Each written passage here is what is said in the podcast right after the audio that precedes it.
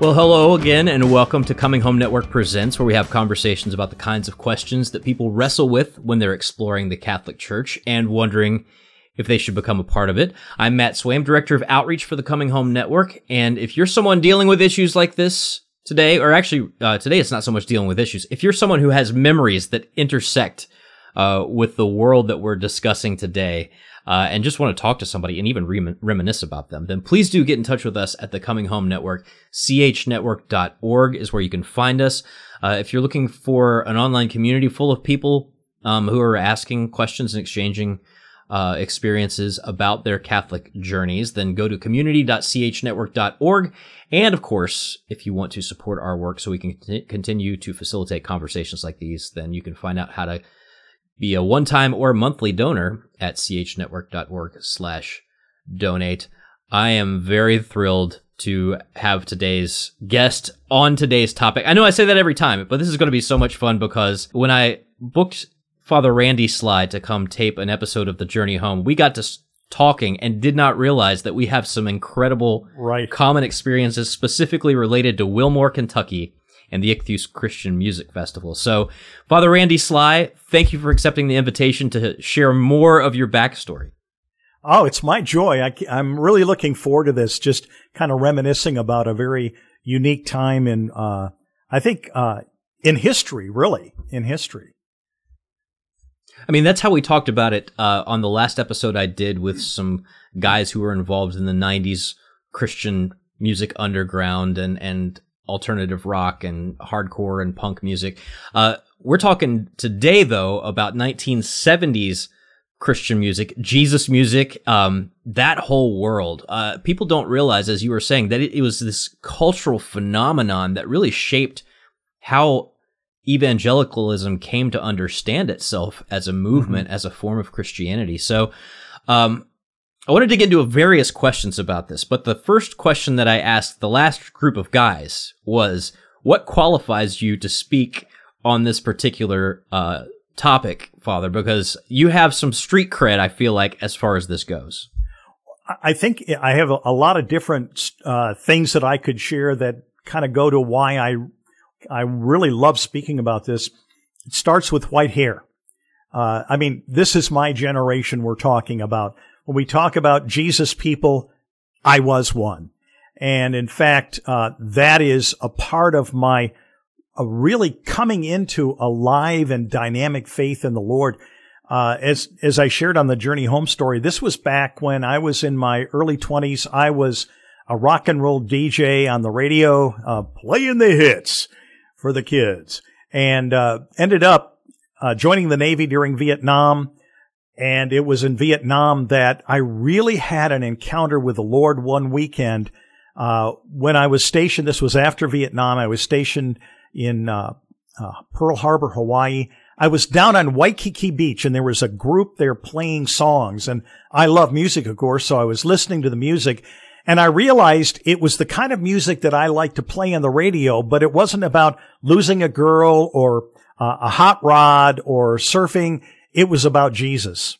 And it just drew me in. I, I just stopped where I was going and I just sat down under a palm tree and listened to the music. And it was just drawing me in. And after the, the concert, and actually it was kind of more like a beach service, there was somebody that preached a message and everything. And a couple of the members of the group came over and uh, talked with me and began to share with me what they were doing, that they were there talking about Jesus with people on the, uh, the beach. That was kind of a summer mission thing from their church. They are from uh, Van Nuys Baptist Church, First Baptist Church of Van Nuys, California. And uh, they were there as the youth group. And it was just an amazing time. We began to talk and they were telling me about Jesus and I was telling them about growing up in the Episcopal Church. And they talked more about Jesus. I talked more about the church. And we ended up where I realized they were talking about the occupant while I was talking about the building. So this was my, uh, I guess my initiation into, uh, contemporary Christian music as we called it at the time. And I didn't even know that's what it was. All I knew is that I was identifying with whatever this group was about. And in fact, they kind of took me under their wing and I went with them on their concerts and just shared my testimony with people in the crowd as, as they were sharing uh, the music. And so uh, I got out of the Navy, uh, came back, went back into radio, and all of that time, I then got involved in a church. I, in fact, I interviewed this youth group on the radio that I, the station I was working for. Uh, we did a documentary every week and I interviewed them on what is, uh, the Jesus movement doing. I'd learned that that's what it was called. What's the Jesus movement doing in Battle Creek? And they were talking about going down to the inner city and ministering to uh, street people, ministering to motorcycle gangs, handing out what they call the truth paper, all of these things. They had a hotline that kids could call in to know more about Jesus.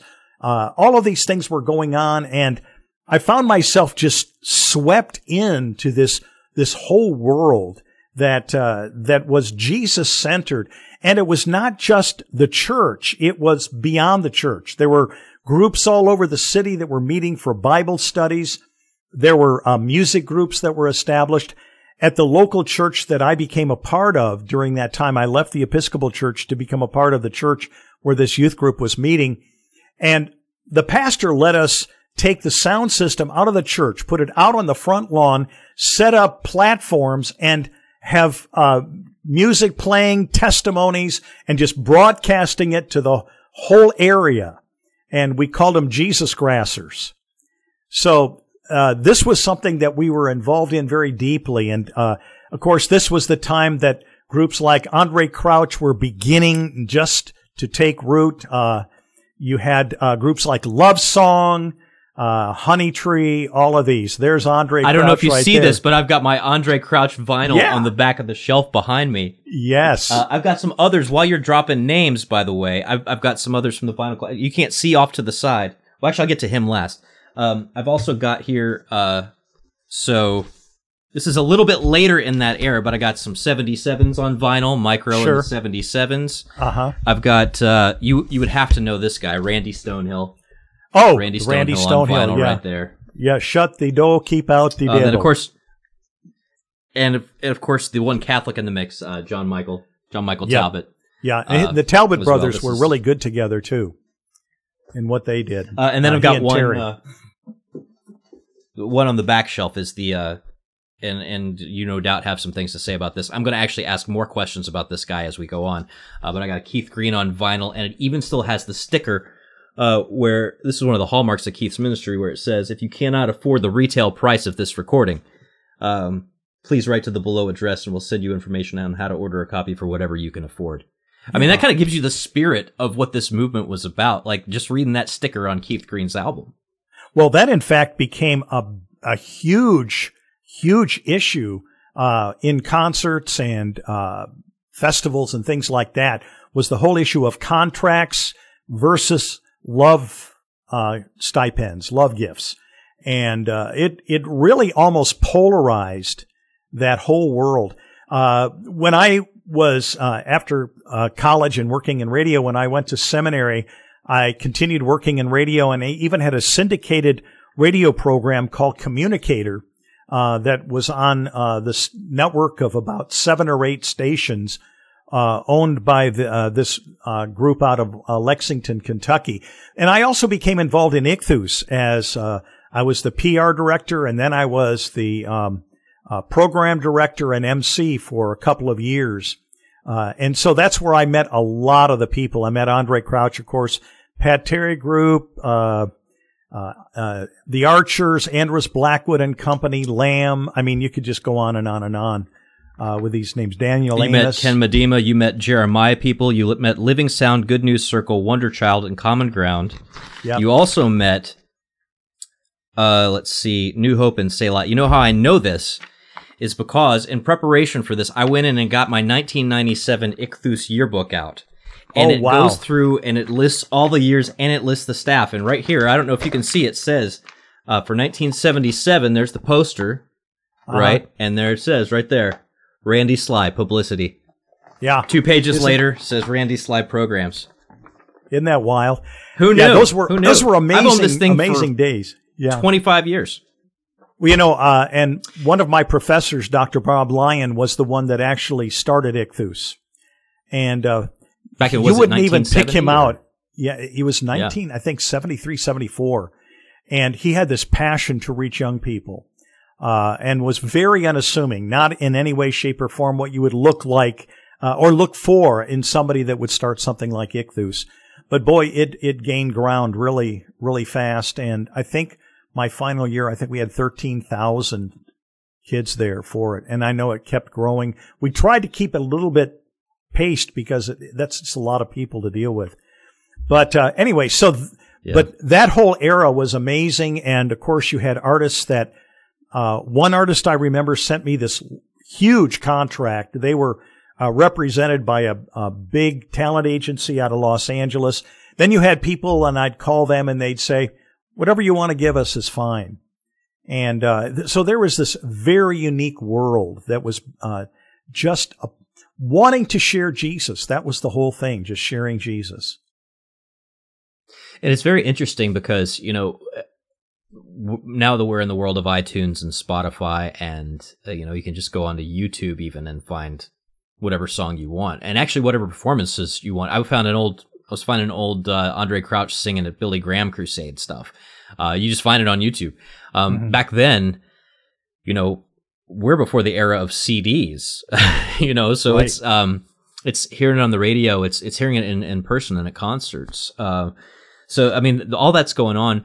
Um, what's funny is that I would end up uh, being with the Ichthus Festival when I was at Asbury College uh, in the late 1990s. Uh, volunteered and actually worked um, some stuff on the media side when I was part of the communications pro- program at Asbury College. And we're, I mean, you're talking like 25,000 people, uh, yeah. you know, when you're getting that festival going. Um, and I want to get into a little bit of how being part of that world shaped, um, shaped you to where you are today. But at the time, I wonder if you could talk about maybe like what kind of theologies were swirling in the mix because on one level it's all about Jesus, right? Like that's kind of why it's so refreshing of a movement. In some ways it's kind of like a third great awakening, you know, right, yeah. when you look at the impact and the sweep of it. But when people are becoming Christians, first of all, how are they becoming Christians? Like what do they think they do to become a Christian? And then second of all, what kind of Christian are they becoming in terms of like what would be kind of like the theological markers of a person who uh, I don't know, becomes a Christian at like a Keith Green concert or Andraé, Andre mm-hmm. Crouch concert. Well, I think that the uh, late 60s, early 70s was a perfect storm. You had um, uh, the 70s or the 60s uh, issue of uh, young people wanting a cause. And some of them caught on to Jesus being their cause. You know, uh, there's, you know, a lot of talking about uh, Jesus the revolutionary back then, for example. Um, denominations really didn't play a big part in that Jesus movement. Uh, everybody went to church, but a lot of times they went to different churches, but still came together over a commonality in Jesus. Um, there was uh, a, a, lot of variation. You had some groups that might be a little bit more charismatic uh, other groups that may be a little more uh, just kind of laid back. Uh, some were acoustic, some were more, you know, in your face, uh, uh, not heavy metal in any way, shape, or form, but garage band style. And so you had all of these different things all swirling around at the same time. And at the same moment, you had um, uh, Campus Crusade for Christ really come to the fore and here, Bill Bright has given you, given us this formula in the little booklet, you know, the four spiritual laws. And, uh, navigators had the bridge and different groups had little booklets and you found those booklets kind of being circulated a lot among groups so that, uh, I think that those four laws really kind of became in many ways, shapes and forms the means through which individuals came into the church. You know, God loves you and has a wonderful plan for your life. You've sinned and fallen short of the glory of God. God wants to uh, redeem you, and all you need to do is to pray and, and repent and ask Him to come into your life. Wham, bam, there you go. And I think that's really a part of what, what the Jesus movement was in, in its essence. And then different churches, of course, would put different things on it.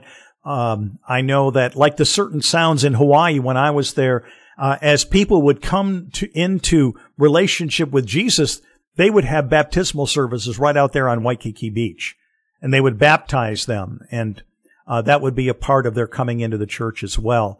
So there, you had a variety of of of things going on, but it all involved that personal relationship, that that personal decision to follow Jesus.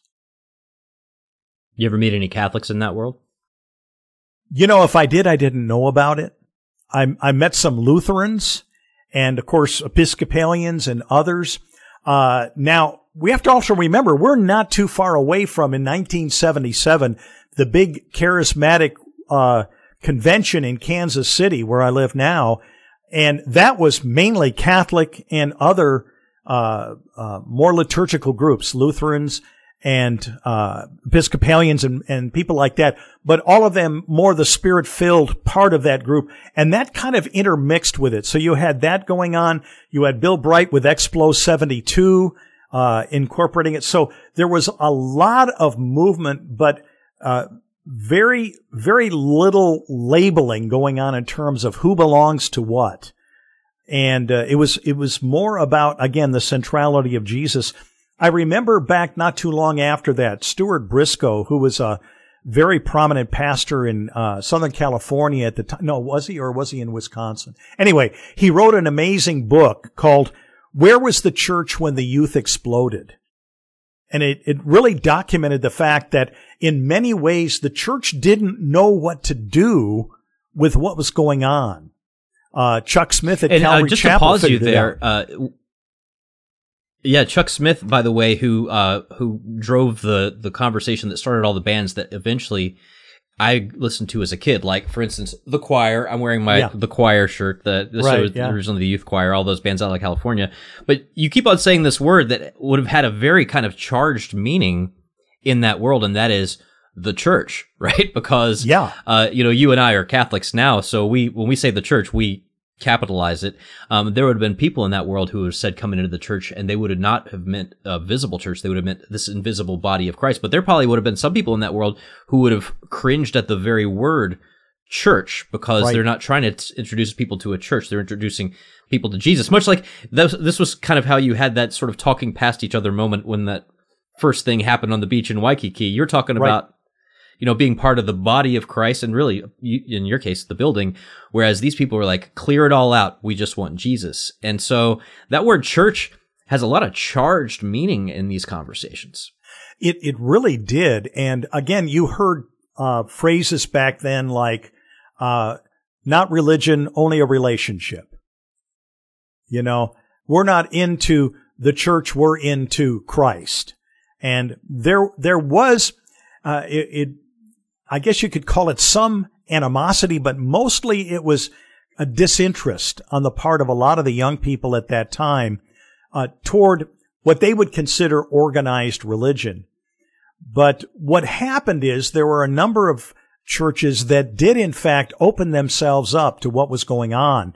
Like that church I belong to, I mean, the pastor saying, Hey, yeah, rip out the sound system, take it out into the front lawn, you know, and play your music.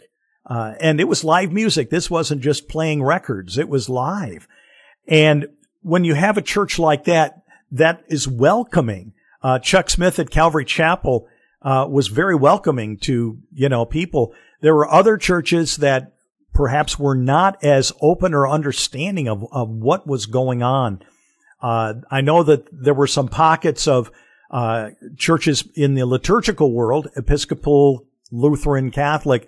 Some of them, you know, just kind of backed off and, uh, you know, they really, the music and, and the whole, uh, genre that was involved there and even kind of, as I would call it, a subculture, uh, was hard to see integrating into the church.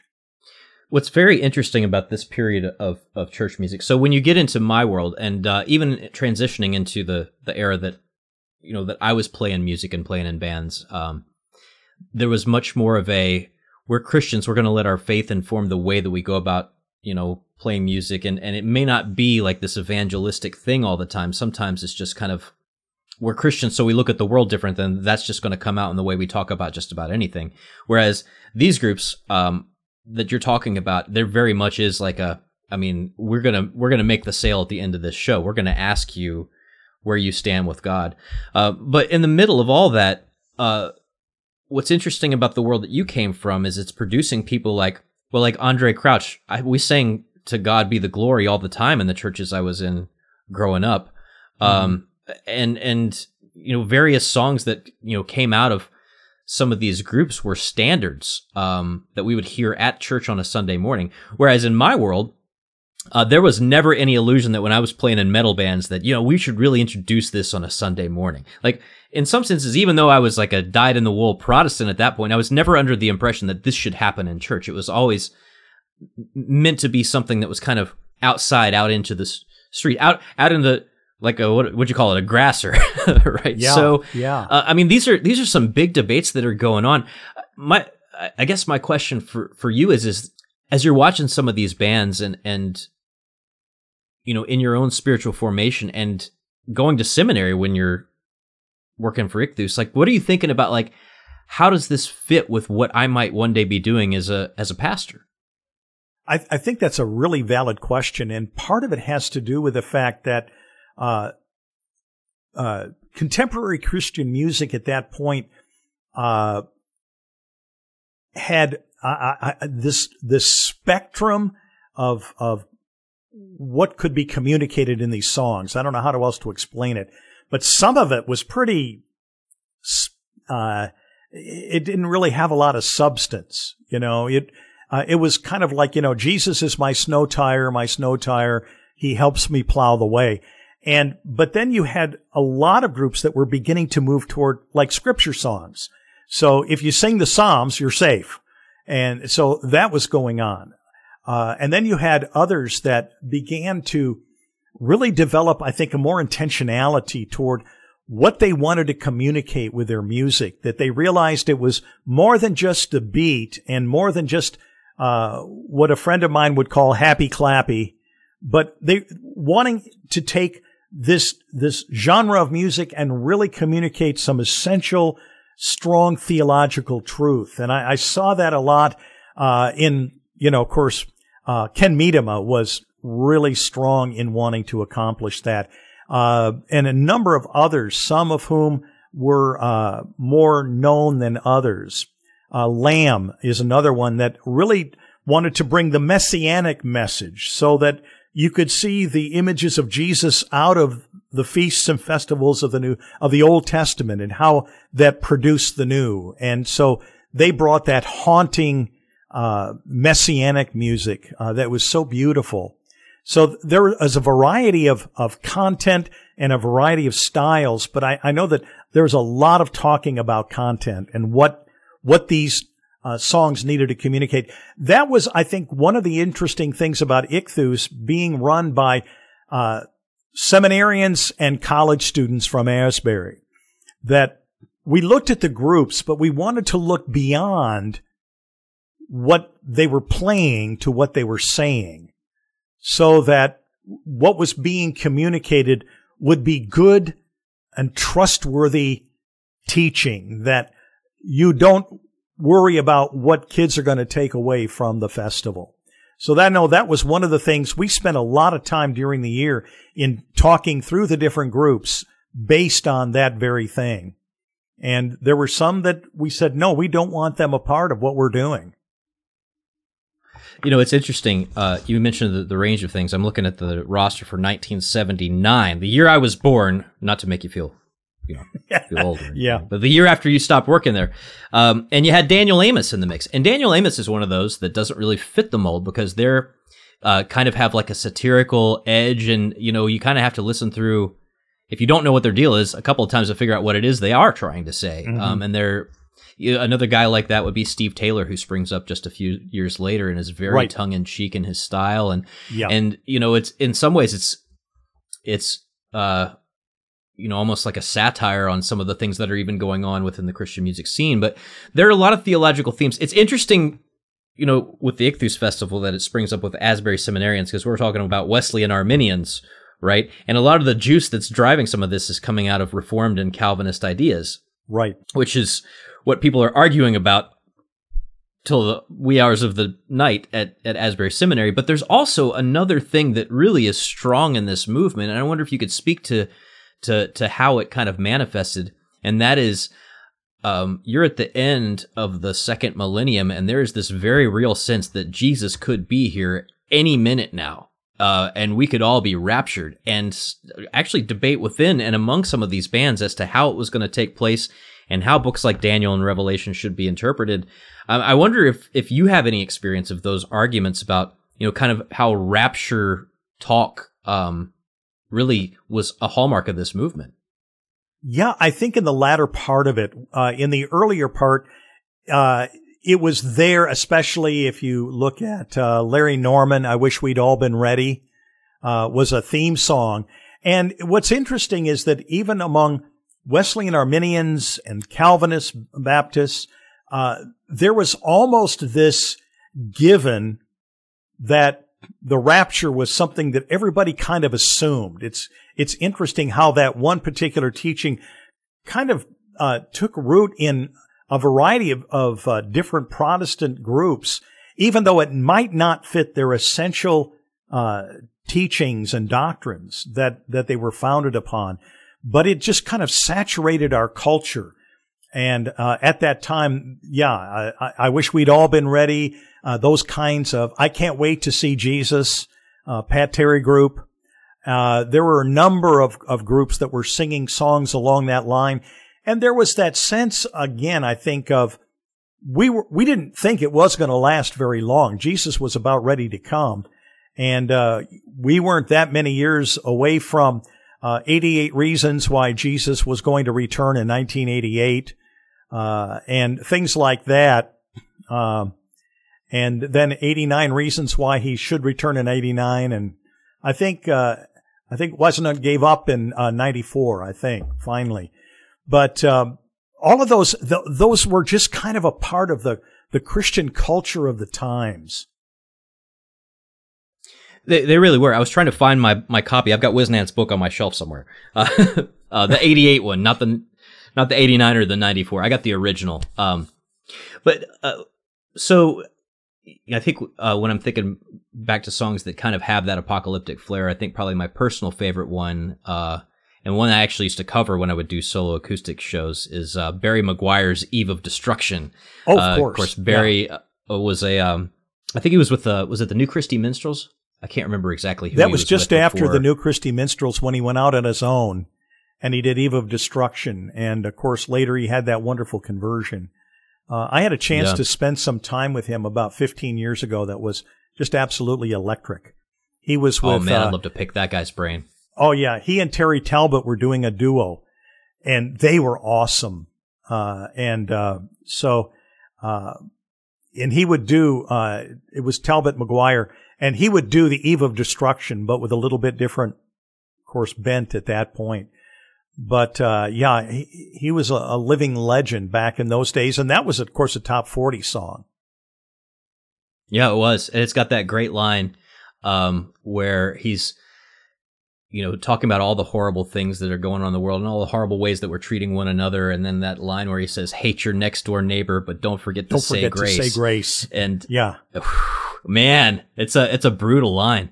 Um, but yeah, I mean th- these are very raw um, raw songs. But uh, I want to kind of get into your own spiritual journey connected to this because mm-hmm. I think if people were to be in that world and talk to Randy Sly, 1977 Ichthus staff member, and you were to say, well, you know, 25 years from now, I'm going to be wearing a Roman collar as a Catholic priest, people would probably be stupefied and shocked. but I wonder if there's anything that was in that world, um, some of those ideas about, you know, the imminence of Christ's return or, and the debates going on there or the, the, um, the evangelistic pull or, or, or any of the conversations you were witnessing that, that planted seeds or started conversations that, that you would later think back upon as you were thinking toward the Catholic Church? I think the one thing that happened to me, and I, you know, of course, I, I got married during this time, uh, and all of the songs in our wedding were pretty much Jesus music uh, from that era, and uh, that was the world we lived in. And I would say that the one thing that kind of was lodged in my heart and in my wife's heart and Sandy's heart is the willingness to say yes to Jesus no matter what. Um, you know, there, there are so many songs, a, a lot of songs that were sung by youth group, uh, youth groups during that time. And that's one of the things I loved about that era is a lot of the music was uh, able to be reproduced locally in your youth group. You could get a guitar, get a songbook, and you could be doing, you know, it only takes a spark or something like that. Um, but, you know, I have decided to follow Jesus. I think was to me more than just a song, but it was, it was a lifestyle, a commitment that no matter what would come next, uh, you know, I'm going to say yes to Jesus. I think the other thing that was happening in me, and this probably comes out of my background and growing up in the Episcopal Church, is I loved contemporary Christian music and I loved chant. I mean, uh, I could go into an Episcopal church at that time and just fall in love with what I heard and at the same time go out and, you know, uh, you know, kick out the jams. And both of them felt really comfortable to me. So there was always this part of me, this slice of my life that had that sense of desire for the transcendent. And even when I was at Asbury and when I entered into ministry in the Wesleyan Church, um, whenever I wanted to go and be alone with the Lord, I would go to either the Episcopal or the Catholic Church. And I would sit there in the stained glass nave and smell the incense. And there was something about that that just brought about the transcendent nature of God. And uh, so I think that that was kind of inbred within me. Uh, and but the saying yes, I think was was a key component at every step because there were a lot of yeses that I had to say along the way. And uh, the other thing I think that happened to me back in, in the Jesus movement early days, everybody had a life verse. And that was kind of the verse that they would talk about whenever they gave their testimony or whatever. And it's interesting how you use that in conversation. Like I can remember being at a, a group called Wayseekers, and this was an, you didn't, we didn't know where the guys, where everybody went to church. All we know is that we were together, we loved Jesus, and we were studying the Bible, and there'd be somewhere 60 or 70 kids in a living room just there eager to pray and study the scriptures. I mean, uh, youth ministry at that time was so easy. You just opened up a Bible.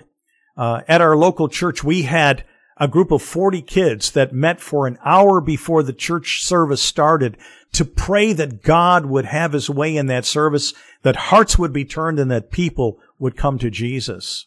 I mean, it was an amazing time. But I, I, remember in those meetings, we'd say, oh, you know, that guy's a real Matthew 24. You know, he's denying himself, taking up his cross and following Jesus.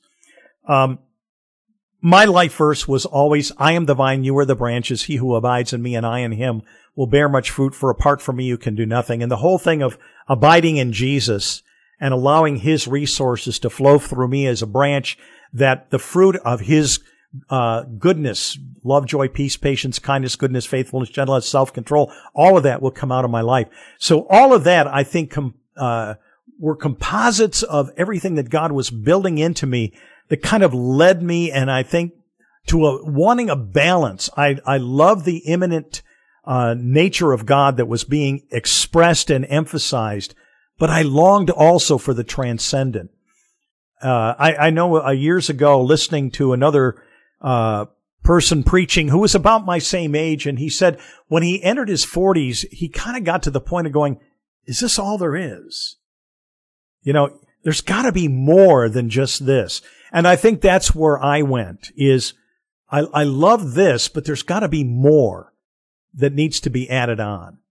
You know, it's funny as you mentioned your, you know, your life verse being, you know, I am the vine, you are the branches, you know, remain in me, you'll bear much fruit is, uh, you know, kind of in a very direct and sacramental way connected to what you do now, right? Because being yeah. connected to Christ through the line of the apostles, you now, you know, consecrate the fruit of the earth and the work of human hands, right? And build up the body of Christ as a Catholic priest in the sacraments. It's kind of an extraordinary Absolutely. thing uh, to reflect upon. But we, when we did our series on the 90s and 2000s Christian punk rock underground, uh, we did have to reflect. And I think um, because generationally we were, you know, a few decades removed from this, um, mm-hmm. a lot of things had kind of happened and a lot of things had kind of come to the fore that sort of had to be dealt with. And, and one of them was that you can't just play in a Baptist church one night and a Church of Christ uh, fellowship the next night and a Presbyterian coffee house the next night and keep continuing to pretend forever that they're all the same. Right. You just can't. Uh, at a certain point, there there comes a tension. There comes a, and and you would have to have known this because you're booking Ichthus Festival stuff in the context of a Wesleyan seminary. That there is that tension. I wonder if you felt that tension at all when you were in that world. I think we it was there definitely, and especially when um, uh, the founder of Ichthus was a theologian. You know, Dr. Lyon taught Latin. Uh, he taught, uh, uh you know, uh, theology, and so he was a, a, a brilliant theologian from the Wesleyan Arminian position. So I know that that had a, a certain bias uh, in terms of what we wanted to express uh, at the festival. I would say that it informed our speakers more than it informed our musicians.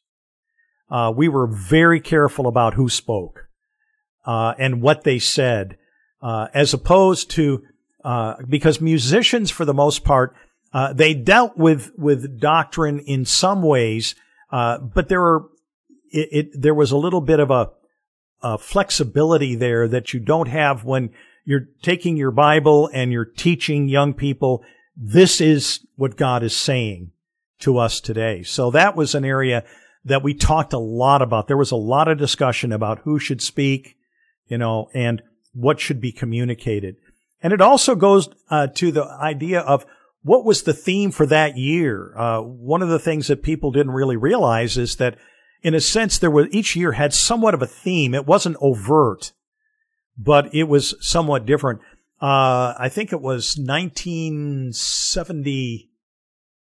Was it 78 maybe that, uh, I can't remember, 77, 78.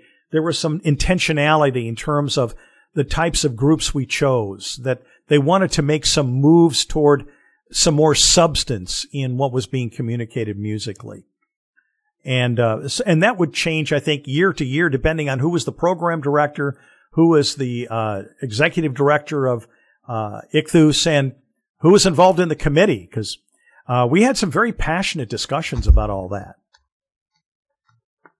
Yeah, it's interesting. I mean, looking back at the Ichthus Festival uh, in my little yearbook, you know, when uh, the 96 festival came around, and the 97 one, which was, I think, the, was the 97? The 96 might have been my first one. But we had, you know, like 20 bands, right? And then when I came on board, uh, we were uh, setting up our second stage and eventually the third stage. And I had kind of crafted the third stage as Well, the second stage is more of like a kind of like hard rock stage. And then the third stage is more of like an underground, you know, not yet heard of acts. Because at that point, anybody who's playing on the main stage is selling hundreds of thousands of records. Oh, you yeah, know, because right, the industry exactly. has kind of exploded at this point. Right. But I, I have kind of one more main question about this to you, and it, and it kind of gets at that that question of the intentionality and the theology and the overlap, and how can you hold all these different views together?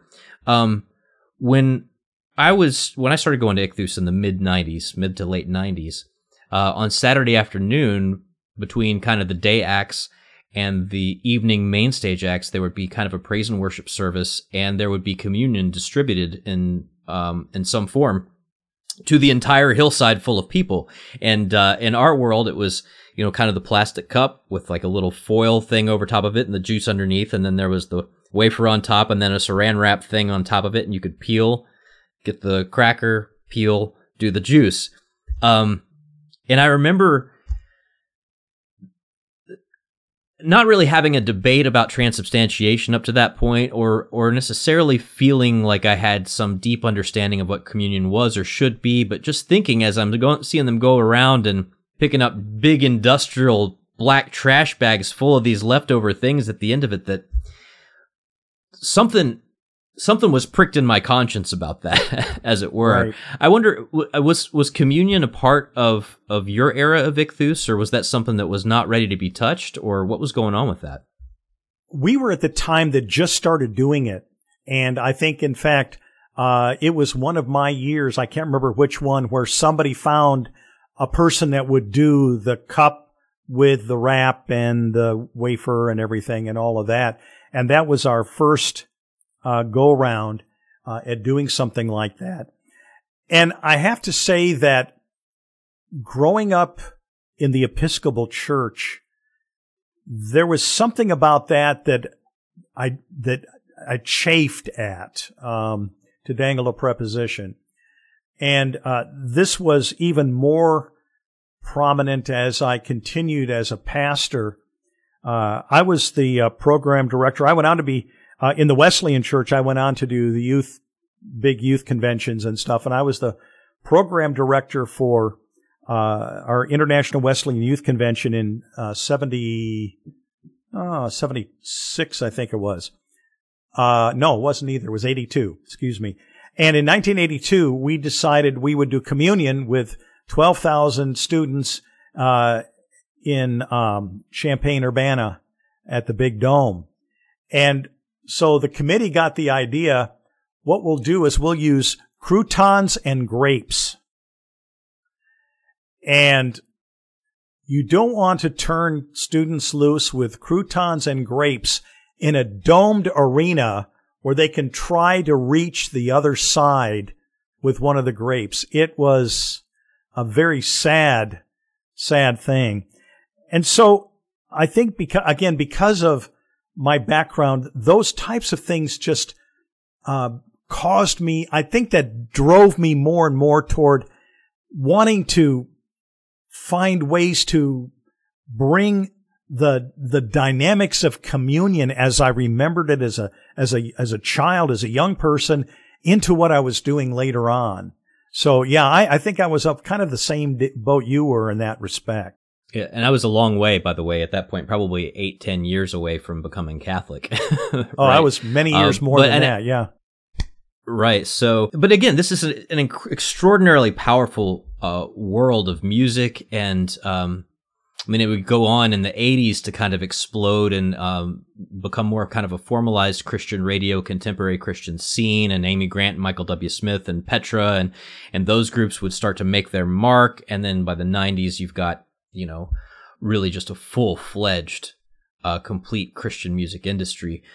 Uh, but there are people who have like deep informative memories of being in that world and seeing these musicians and, and going to these concerts. And um, I have I have kind of two more questions, and, and the second to last question is is this, Father, and that is, what would you say to somebody who had such a deep and profound experience of Christianity in that world of Jesus music and hearing concerts and these evangelistic moments and you know where everybody is just like weeping and converting at the end of a concert what would you say to someone who maybe has no idea or doesn't think that the Catholic Church has anything to offer who to somebody who's got who's got that experience? Now that you're removed from it and and you know now obviously a Catholic priest, uh, what does the church have to offer to people who come from that world?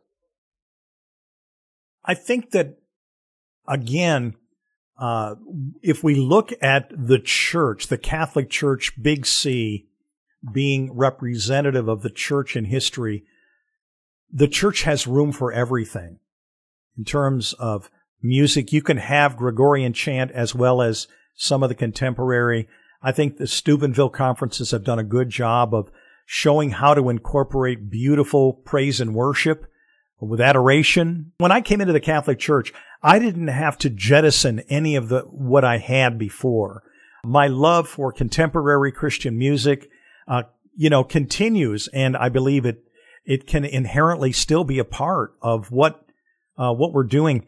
What's interesting when I was a president of a high school for uh, the last several years, and we took the students on retreat, and they started praise and worship music. A lot of times it was the stuff from my generation that were still being played by them. You know, Uh, I have decided to follow Jesus. There's some new ones like Ocean and others that they love. But, you know, it's some of that old stuff that, uh, that still has mileage in terms of, again, helping the beating heart want to connect in with the Lord. At the same time, it, it, it finds its way to, uh, being a part of, of life that goes beyond that. And to me, my Catholic faith kind of completes what I, what I desired to do back in those days because uh, again, with contemporary worship, you were raising your hands, you were pr- praising God, you were worshiping, uh, and you just looked up. I mean, you didn't, you could look at the band and, and all of that was going on. But how beautiful it is when that is done in the context of Jesus being present in the Blessed Sacrament. And all of this is taking place and you have a, a, a focal point of Jesus manifest presence in our midst there in the monstrance. Or again, the altar in, uh, in, in our worship times. Uh, just focusing on the altar during a mass. Uh, and again, I think that, uh, to me, my Catholic faith allows me to have a more complete, I've got more tools in my tool belt, uh, for worship. And, uh, yet all of what I had back then, these treasuries, uh, just can continue to live on. I still love listening to a lot of that old music. It's probably the white hair. You know, I like oldies on the radio too. So, well, and it's interesting too that, uh, and, and you mentioned this, and this, uh, I think, you know, kind of gets it, it's something else about, you know, as this all is exploding and, and trying to figure out what do we do with this music? Where do we put it? you know, where's it? What's the most appropriate place to have it? Um, right. And, you know, realizing uh, again, in, in my world that what I was doing was never ever going to be part of Sunday morning. And I wouldn't, this is long before I ever discovered the concept of liturgy. Um, but also I, you know, thinking too about what's kind of resolved in the mass from a tension that was so often in place in that world, which is these artists saying, you know, don't look at me. I'm not here to draw attention to myself. I just want to point to Christ. And you know, this is something that even you see in in big church pulpits, and that I'm sure you wrestled with as a pastor. And the the way it gets resolved is by what you do when you say Ecce Agnus Dei, right? You hold the host above your yeah. head and say, "Everybody, look up here, look at yeah. Christ." In some ways, that's the way the tension gets resolved of mm-hmm. you know these people who want to share the gospel and want to point to Christ, but really all you're seeing is a guy up there in a cool shirt and a guitar. The tension is resolved when you hold up Christ truly present in the Eucharist and everybody's eyes are fixed up there. I mean, that's in some ways that's kind of what you were hungry for in those moments. Mm-hmm. I know it's what I was hungry for uh, in those moments. Exactly. Yeah. I think the one thing about music in the context of worship, especially like the mass, is that if we, if we think about music, then it needs to be music that is addressed to God, you know, as opposed to my experience that especially as I'm coming to communion or doing the, that, that my whole attention has to be riveted on him. And I think that's one of the lessons I learned, uh, early on from, uh, uh, C.S. Lewis when I was on my journey toward liturgy is that liturgy is an opportunity for us to really allow ourselves to focus completely on the God that is present rather than to be distracted by everything that's going on around us. And I think that's, that's the key to liturgy and even key to the music choices that are made at that time. Yeah, you had a great quote in your Journey Home episode, which I hope people go watch. Uh, and it, and it kind of gets at some of the question of like, how does this contemporary music fit? Like, what is what's just meant to be out there in the world to enjoy or perhaps in, in a different context than the mass, you know. Um, the Lewis quote, I wish I could remember, and it was uh, about Jesus saying, "Feed my sheep." It's going to drive me nuts. Hopefully, rats. you remember it. Yeah. yeah. Don't feed my. That's what it uh, was. Uh, Jesus said, "Feed my sheep, not experiment on my rats." Yeah. Yeah, that was uh, Lewis on on you know right and wrong ways to approach how this stuff might work in liturgy. So yeah, um, exactly. Um, my last question for you, Father Randy Sly, before we let you go, I'm not going to ask you, and I didn't ask the other guys in the '90s and 2000s episode. Uh, I'm not going to ask you what the best concert was that you ever went to, but if you could name one just extraordinarily memorable concert um, where you just it is just stuck in your brain and you remember everything about that particular show, uh, what would be one of those shows? Yikes! I mean, I've I've been to so many and been a part of so much in that. Um, I think that one one little portion of uh, I, I, think it would be at Ichthus the year that Ken Medema was there, and um, here is a solo blind pianist and singer on stage at Ichthus, and he's singing the song about Moses. Moses in the wilderness and all of that. And it's just him and his piano and thousands of, of young people just riveted on that moment. And you could tell that it, and, and Ken Medema was not what you would call a huge star, but an amazing communicator musically. And that moment of just listening to what he was sharing and it just took you into the scriptures and into that moment, you know. And then at the end, you know, what do you, the challenge to the people was, what do you have in your hand? He's talking about Moses having the rod of Moses became the rod of God. You know, what have you, what do you have in your hand? And just listening to him sing that over the crowd was, uh, just electric at that moment. So that, that was one of the, one of the big things. Uh, I would have to hitchhike that with one other thing that for me, uh, we had a, uh, we would bring all, everybody into Ichthus a day early and we would pay for an extra day of their time so they could rest. And they loved that. They could uh, just hang around the campus. Uh, they could play tennis, whatever. And then we had a, a, a common meal with all of the artists together and just sharing with them. And just to see how real and they were was just a blessing. You know, these were real, honest, Jesus loving people. And I, you know, there are stories about groups and stuff, but uh, I loved hanging around them, recognizing the fact, yes, they were, they had amazing talents, but in many ways they were uh, just followers of Jesus. They were disciples using the gifts God had given them and wanting to just make it happen it was it was wonderful. Well, very cool. Well, I hope we've given people uh, who weren't part of that world a window into it, and I hope that for the people who remember this stuff like it was last week, um, it's been a, a neat opportunity to kind of enter back into that world. For me, you know, I didn't experience any of this stuff until probably the mid '80s was the first time I really became kind of cognizant of it, but it very quickly became clear to me how indebted I was to it and how the whole mm-hmm. world that I was growing up, especially the songs that I was singing every Sunday morning, it was either Bill Gaither or this stuff, right? Right. Yeah. It was kind of what I was singing every Sunday morning. Uh, and then Sunday night we do the hymn sings of the old Charles Wesley stuff. But it's just incredible the the lasting impact of of some of this music, and I bet you. Uh, you'd be surprised if you were to go through even a Catholic hymnal or two and find some of the songs written by some of these people. Absolutely. Um, yeah. So even the St. Michael's hymnal, well, which is one of the more oh. conservative ones. One one other quick thing that I think is really cool that was oh, kind please. of a, a neat um, uh, kind of cycling around.